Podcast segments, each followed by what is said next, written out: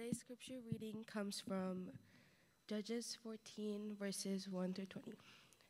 Samson went down to Timnah at the and at Timnah he saw one of the daughters of, of the Philistines. Then he came up and told his father and mother, I saw one of the daughter one of the daughters of Philistines at Timnah.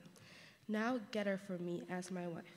But his father and mother said to him, Is there not a woman among the daughters of our relatives or among our people that you must go and take a wife from the uncircumcised Philistines? But Samson said to his father, Get her for me, for she is right in my eyes. His father and mother did not know what it was from the Lord, for he was seeking an opportunity against the Philistines at the time. At the time, the Philistines ruled over Israel. Then Samson went down with his father and mother to Timnah. They came to the vineyards of Timnah, and behold, a young lion came toward him roaring. Then the Spirit of the Lord rushed upon him, and although he had nothing in his hand, he tore the lion in pieces as one tears a young goat. But he did not tell his father or his mother what he had done. Then he went down and talked with the woman, and she was right in Samson's eyes.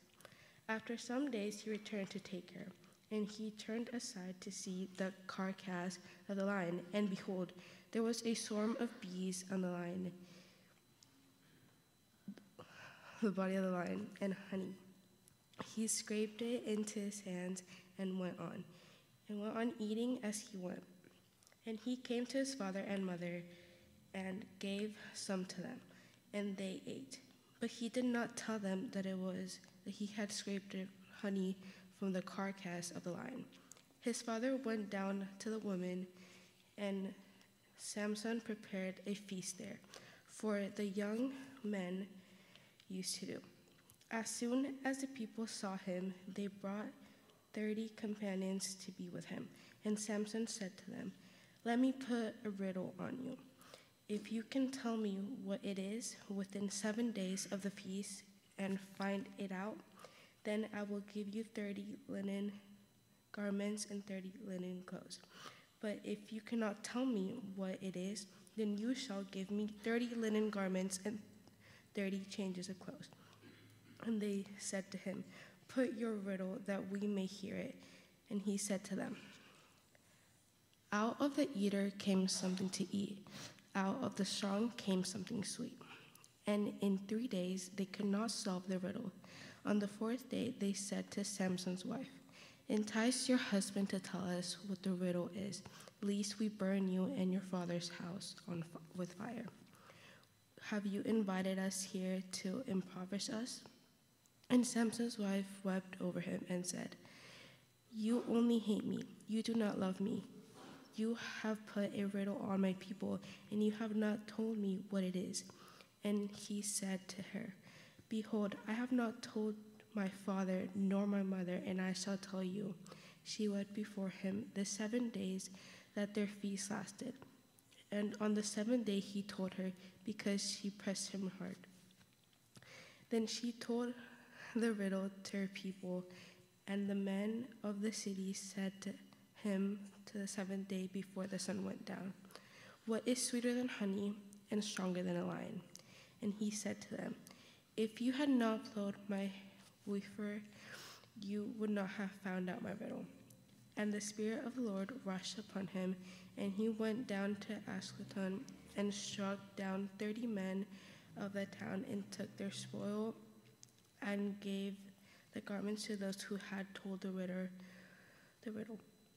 In hot anger, he went back to his father's house, and Samson's wife was given to his companion, who had been his best man.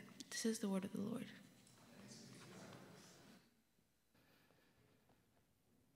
All right, so um, the machine is right here. So during the worship, we don't have altar calls in Presbyterian. You just come up and put your quarter in or money in. And you could get a piece of gum.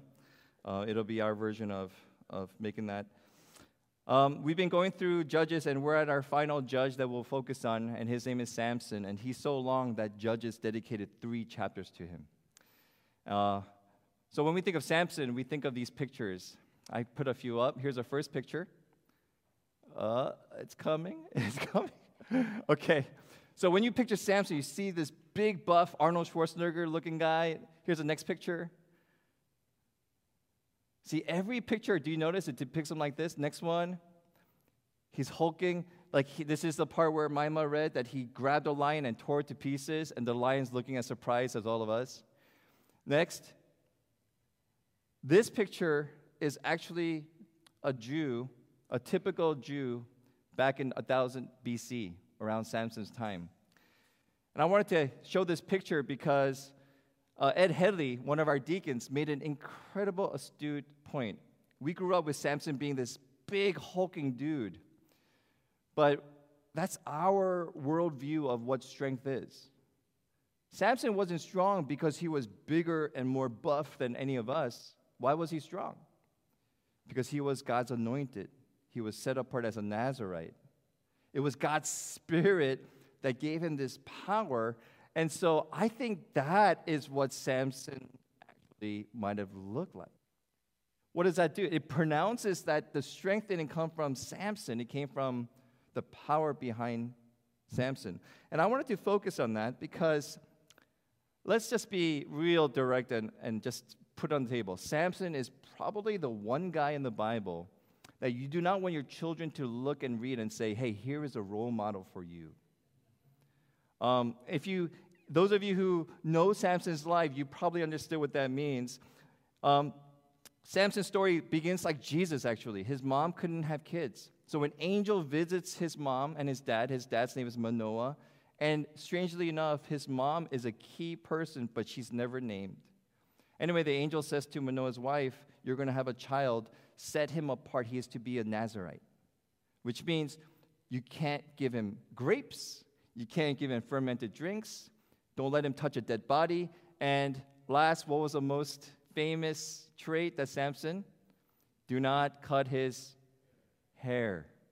So he had the ultimate man bun, I imagine, as a, as a, in, the, in the history of the world. And so Samson is set apart by God. And the whole story of Samson in Judges 13, 14, 15, 14, 15, 16 is that is breaking every single one of those vows explicitly. And what I shocked by, there's a lot of questions, is how in the world would God use and why would God use a man like Samson? I know David wasn't perfect, but David was a man after God's own heart. I mean, Noah wasn't perfect, but Noah was the righteous one, Job. But why God do you use Samson? And so there's a lot of paradoxes here because Samson is so strong, but how is he weak? He's weak with his morals. He cannot stand before a temptation of a woman. That's what he's known for. So he marries a woman. We'll talk about that in a so. Then after she dies, a horrible death, he goes for a prostitute. Then after that, he falls in love with the, the famous woman of all. Her name is Delilah and a lot of movies made about Samson and Delilah. So I was thinking as I was reading this, I, am going to share from today's reading from chapter 14 of Judges nine reasons why Samson would never have been a judge by our standards. If you and I were the church nominating committee, we would never pick Samson to be an elder, Bible study teacher, even a, even a worship member or a greeter. Like, we would not do that. And here's nine reasons why. Number one, Verse 2 Then he came up and told his father and mother, I saw one of the daughters of the Philistines at Timnah. Now get her for me as my wife. How many of you talk to your parents that way? Get her for me as my wife. Just raise your hand. Just raise your hand. If I'm my family, if I said, Hey, uh, dad, get me this right now, could you give me a cup of coffee? My dad would probably roll up his newspaper. Let me show you what uh, coffee looks like or something. I don't know. Like, but what's outrageous is during this time, do you know how people got married? The parents arranged the marriage with others. So you see Samson being direct with his parents, but not only direct, commanding them, give me, I want to get a wife. Give me a wife. And so he violates his culture. He, he shows there's no sign and indicator that he honors his parents. And so the first is he's a man who doesn't honor authority, which is so, again, ironic because he's a judge. the ruler of Israel. Second, he doesn't just marry a woman that he chooses, but he marries a Philistine woman. Judges 13 begins with this Israel again did evil in the eyes of the Lord, and so God gave them over to the Philistines for 20 years. 40 years? I think it was 40 years. And so, of all the people that this deliverer of Israel is going to marry, who does he marry? Sure, son. Who do you want to marry? Anyone. You got, you got to pick of the litter. The Israelites, the, the tribe of Dan, the, the Judah, they got some pretty ones in Benjamite. Who do you want? I want a Philistine. She's hot. She makes my eyes pleased. That's what he says. And so he marries, of all people, the very person from a nation that is oppressing Israel because of God's judgment. Now, there's a reason for that that he doesn't even realize, but we'll get to that at the end. Third reason why he, he's weak with women. Now, if all the men in here are truly honest, we all will say we have a weakness potentially with women. There is no guy typically, you know, who doesn't lust. Every one of us has this tendency to lust. Samson takes that to a turbo level and he goes after whatever whomever he lusts after. So Samson not only marries a Philistine, verse 3 tells us Samson says to his father, Get her for me, for she is right in my eyes. The irony of this is Judges have, has two key verses that summarizes everyone. The whole book. Israel did as they saw fit in their own eyes. The reason Israel was in trouble was they were a community that said, You know how I'm going to live? You know how I'm going to live? I'm not going to live by mom and dad's rules. I'm going to live not even by my own principles. I'm going to live whatever makes my eyes please. I'm going to just do it. Hey, you only live once, YOLO. If you like it, go after it. And that's how they lived. And here's Samson saying, She pleases my eyes. And so ironic that God is raising up this dude who is susceptible to the very sin. Uh, some of you, now the average age went up because all the children went out. we lived a little bit long. How, how did it work out for you when you did whatever you saw fit in your own eyes growing up? How did that go up for you? Yeah, you made it? Life is good? I don't know anyone that did whatever they saw fit in their eyes say at the end of their life, that's the way to do it. Look at the look at the family around me. Look at the friends I made. Look at the difference I made in this world. I don't think so. And so he he had a weakness for women. Next, he would never have been a leader by our standards because Samson he breaks the first vow he touches a dead animal. On his way to meet his bride and pick out a woman, a lion jumps out, and Samson is filled with the Spirit of the Lord. So God is there. He takes a lion and rips it apart, and I love the text. It says, like you would do with a young goat. And I said in Bible study, like, tearing a young goat by hand is not easy either. like the Bible implies, am I supposed to be able to tear young goats these days? So it's like Samson tore a lion like it was a young goat. And so he does that, and a few days later, the carcass of the lion is still there. And what's inside of it? You read it? A honeycomb. And Samson says, Yum. And he goes to the dead carcass, takes the honey, and eats it and gives it to his mom and dad, violating his first Nazaritic oath. You can't touch dead bodies. So he goes on, second thing, he violates a second Nazaritic oath. Verse 10, after his wedding, it says this Samson prepared a feast there, so the young men used to do. Samson prepared a feast there, so the young men used to do. Let me translate that into Jason Code version. Samson prepared a frat party like the college boys would do on College Avenue. What's the first thing you picture? What kind of party is this? It is not a Tupperware party. It is not a tea party. It is not guys pondering politics with intelligence and articulating their, their presuppositions. This Hebrew word is literally a drunking, drinking drunk party, the feast. That, that's why ESV adds, like young men used to do. Now, that's really weird because what is Samson's Nazarite vow? You are never to drink fermented drink or anything from the vine. And where did the lion incident happen? on his way to Timnah near the vineyard. And so, one by one, it's as if the judges is showing us this here's Samson, and every single vow he's supposed to hold, he is blatantly breaking it. Uh, the next one I have to do in threes, triplets, six, seven, and eight reasons. He's got anger issues, he's a murderer, and he's a thief. So after he gets married, he's drinking with his new 30 compadres who are probably friends or acquaintances of the bride. They're Philistines, and he says, Let's do a riddle. Out of the out of the eater comes food, and out of the you know something comes sweet. So he gives them a riddle, and he says, If you answer it, I'll give you 30 pieces of garment. And I think commentators were saying he was kind of annoyed. They came to his wedding not dressed properly. That's why he said this riddle. We don't know. That's not as important, but it's kind of interesting. Fits with Samson's personality. And so they have seven days to figure this out. And after a few days, they can't figure it out. So these upright men, what do they do? They go to his new bride and says, "We will kill you and your dad if you don't get this answer for us." Now remember, this is a time of utter chaos, not just in Israel, all around the world. So she goes to Samson, You don't love me, you hate me. Tell me the riddle. And she tells the riddle. She tells it to these guys, and the guys figure it out.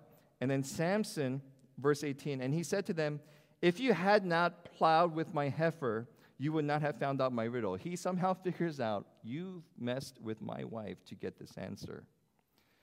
And Samson holds to his agreement, goes to town, and kills 30 other men. He's a murderer 30 men who did nothing. He steals their garments and he says, Here, take it, honoring his wager. Verse 19, when he went down to strike 30 men, this is the strange part. It says, The Spirit of the Lord rushed upon him, and he went down to Ashkelon and struck down 30 men and took their spoil. Samson killed 30 people for innocent men who did nothing to him. Lastly, at the end of it, did you catch the last verse? And Samson's wife was given to his companion, who had been his best man. He was so angry, Samson went back to his father's town. Who did he not take with him? Guys, just this is this is just wisdom. I, I, I know this stuff because God's blessed me with this incredible wisdom. I know this. When you're married, never abandon your wife. That was free. Just write that down. That was don't just never abandon your wife as after a wedding. Don't go to the honeymoon without your wife. Biola guys, now you know. You're a lot wiser now. Oh, after a wedding, take my wife to honeymoon. Good. Samson literally in his rage, he can't think straight. He's angry. He's incom- he's he's just his character is flawed. He's immature. He abandons his wife, goes back home. In the next chapter, we find out the wife's father thought Samson really hated her, so he gives her to his best man. Arguably correct because they think that they never consummated the marriage. So she was still free game. It wasn't, marriage wasn't consummated. Later on, chapter 15, Samson comes back after a few weeks and says, Where's my wife? I want to sleep with her. And they're like, What? She's with your best friend. And Samson's mad. So the father's like, whoa, whoa, whoa, whoa. Take her younger sister. She's a lot prettier. Samson is so outraged. Like this, this is the Bible. He goes and burns down the whole village using foxes and lambs tied to their tails. And it gets worse. The villagers get so mad at the fire, they say, Who did this? Samson. So they grab his wife and her dad and burns them and kills them. Samson gets mad, takes a donkey jawbone and kills a thousand of Philistines, thereby freeing Israel from Philistine for 20 years. Is this story crazy? Like, who needs, really, who needs Netflix? Who needs Korean drama? Like, when you read this, you're going, what? And what is a donkey's jawbone? It is from a carcass of a dead animal.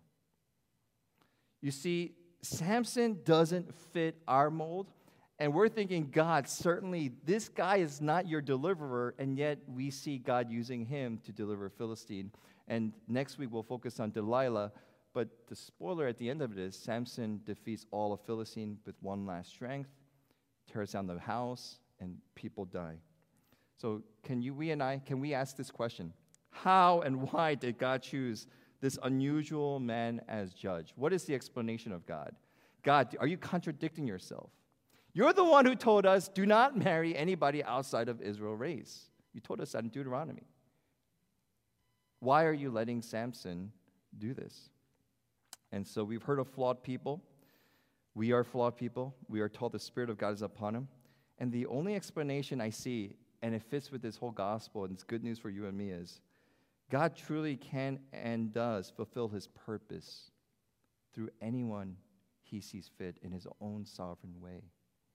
And that's good news for us. Because a lot of us, we have this assumption when we, when we say, Why did God use this man? There's this assumption in there, and the assumption is this God should and could only use certain type of people. And, and so that part is true. Like Noah was a righteous man, so he stood out, right? Upon all the people. But I think these days we have this idea that we have to live perfectly and be perfect in order for God to use us. And Samson's a refreshing story.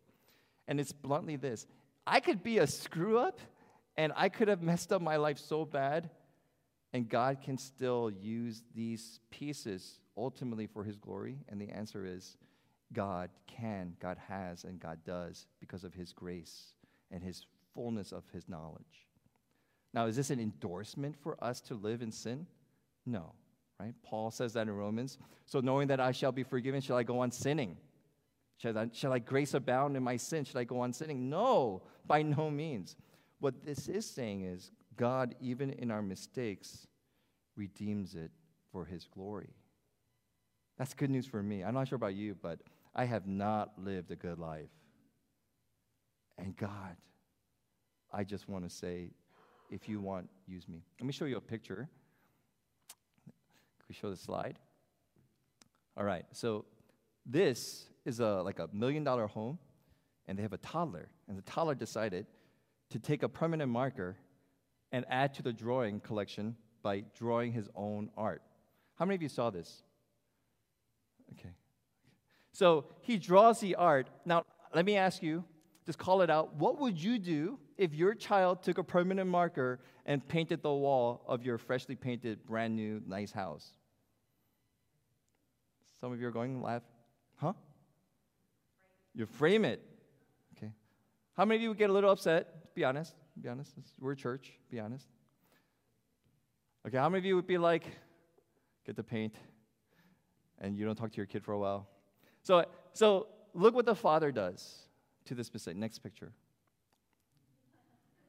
So the father gets a custom made frame, and on the right side, just like the art, when you go to art museums, they put the little tag RC, I, forget, I can't see the name, 20, born 2011. Interrupted House is the title of the picture, 2017. Marker or later past. And the father salvages this error and it becomes, I, I, am not understanding this, it's truly a masterpiece. It becomes a joyful memory for the family to look at and for the kid to say, I screwed up, but dad, you're like it? You redeemed it, you salvaged it. Friends, this is what God does. God's purpose is not fulfilled because of our perfection. God's purposes are not fulfilled because we operate so well and we don't sin like Samson. God operates because he is graceful, gracious to screw ups like us sometimes, and he redeems it in a way that blows us away. He makes mistakes into masterpieces. And the church says, Hallelujah, Amen. That's the story of Samson. The story of Samson is not do this and God will bless you like we see in every Bible, a lot of Bible stories. The story is even a guy like Samson can be found in the purposes of God. How much hope does that give to you and me? The author is telling us this as a second message. It's not just Samson, but we are like Samson. And I'm, some of you may not be so trigger happy with anger and, and pride, and some of you may not be lustful as Samson, but we get called by God. We get nominated, we get positions, we, we become dads and moms or, or, or great neighbors, and we will mess up. And what does God do with that? See, from our point of view, is you're disqualified, you're useless, you are no good. And what God does is, I still have a purpose, and my purpose will prevail. We don't know His purpose. But here's the good news in the end of our lives, our job is not to fulfill do God's purpose, it's just to be in the midst of His will so that God could fulfill His grand picture. This is God. And so when we say God uses only certain people, we disqualify so many people. I, I, I, used to love youth ministry because you know who my favorite kids in youth ministry were? It was not the kids who went to Bible study and acted good, it was the skaters. The kids who were like, F you. Or they were, they were just, they just have an attitude like, hey, come to worship. No, you get the heck out of here. I don't want to worship. My mom's making me come here. I'm going to hang out with my friend Joey. And I, I like these kids because they're so honest, they're so real. And these are the ones that when God gets a hold of, it's like, hey, that's God's, be careful. God's love for you is so much. You're the type of people God loves to use so that it's His power and His work, not because of your efforts. And so the truth is that God uses these people, and spoiler alert, Samson had only one requirement. He had only one requirement to make the story work. Do you know what that requirement was? At the end of the book, our Bible, in Hebrews chapter 11, there is what we call the Hall of Fame of Faith. The names and lists of all the people in the Bible who had great faith. Guess who is in Hebrews 11 33 34? Samson. It wasn't his perfection it was his trust and faith in God, even despite his flaws. And so the message for you and me is you better, it's not you better perform and be excellent, it's continue to cling to your faith and trust in God, even when you can't. And the good news is, I, as I recall, I am not the one holding the shepherd's hand, but the shepherd, Jesus says, you have given every single one, and I will not lose one. Our job is to simply sit in the will of God and by faith walk in Him. Perform, be excellent, be faithful. That's definitely the message. But our fears are gone, that our performance is not what gets God's result, it's God's good will. So Judges 13, 16 is not a pre- prescription, but it's a description of how we live. And so that gumball machine really speaks to me. I could be a penny, and in God's goodness, I still could get a gumball as much as someone who puts a quarter in. Why? Not because of my value, but because of God's intrinsic goodness. Um, I want to wrap it up with this. Who does this sound like? Angel comes to the parents, makes a statement that there will be great purpose for this child. This child will be set apart for God. Who does that sound like? Jesus. Mary, you will have a child. He will be the Savior of the world. And whereas Samson failed this, whereas Samson displayed human power and failed spiritually, Jesus Christ is the perfect Samson. He is set apart. And Jesus' power is not in the ways that the world, you and I see power like wealth, prestige, size of a church, corporation, stocks, retirement, like physical strength. Jesus' power was humbling himself to die all the way to the cross, revealing his power through love and freeing all of us from the bondage of sin. Samson, we need Samsons. We need this story we need this imperfect screw up to remind us holy smokes, God, you are so good. I could be like a Samson, and I have this hope, not because of my correction, because of your correction, and that came through the true and greater Samson, Jesus Christ, who did fulfill his vow, who did live a sin- sinless life, and who is our Redeemer.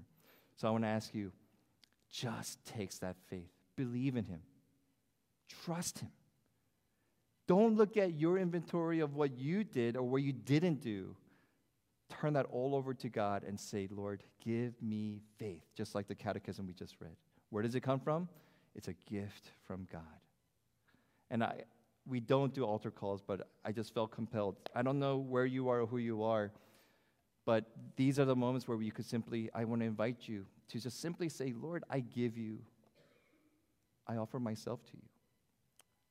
I trust in you. Lord, I can't perform anymore for my dad, my mom, for the world, my friends. I just want to be faithful. I just want to be faith filled. And give your hearts and trust that Christ is the perfect Samson. Let's pray. Lord, what good news for feeble, imperfect people like us. What good news that the Bible was not the success of your people because they navigated so righteously, rather, in their unrighteousness. Your perfect plan and righteousness will prevail. So, God, I think that's exciting and encouraging that sometimes we may slow down your plan, or sometimes we may even unknowingly sabotage it. But, God, you are God. Who, who is there like you to interrupt you? May we find ourselves not resisting you. May we find ourselves being fed and fueled and lifted up by you. May we find ourselves just simply at the end. Samson had to do it at the most humble time with his eyes gouged out and ridiculed and mocked. You did it by receiving the mockery and winning the victory by giving yourself up. And in those moments, like Samson, like us, may we cry out to you. And as you cried out to God, Jesus on the cross, and finished everything, may we cling to you, Jesus, as the one who has satisfied all of our requirements. Lord, give us faith. Give us faith, especially now for the day to day. Grant faith in the times where we're weeping or crying or afraid. Give us faith when we need to do the right thing and have the courage Give us faith to trust in you despite the consequences. And Lord, let that faith grow in us as your Holy Spirit fuels it. We are marvel at your feet and we pray, praise you. We love you. We thank you for your extravagant love for us. In Jesus' name we pray. Amen. As uh, David Arredondo comes up to give the prayers of the people, just a few other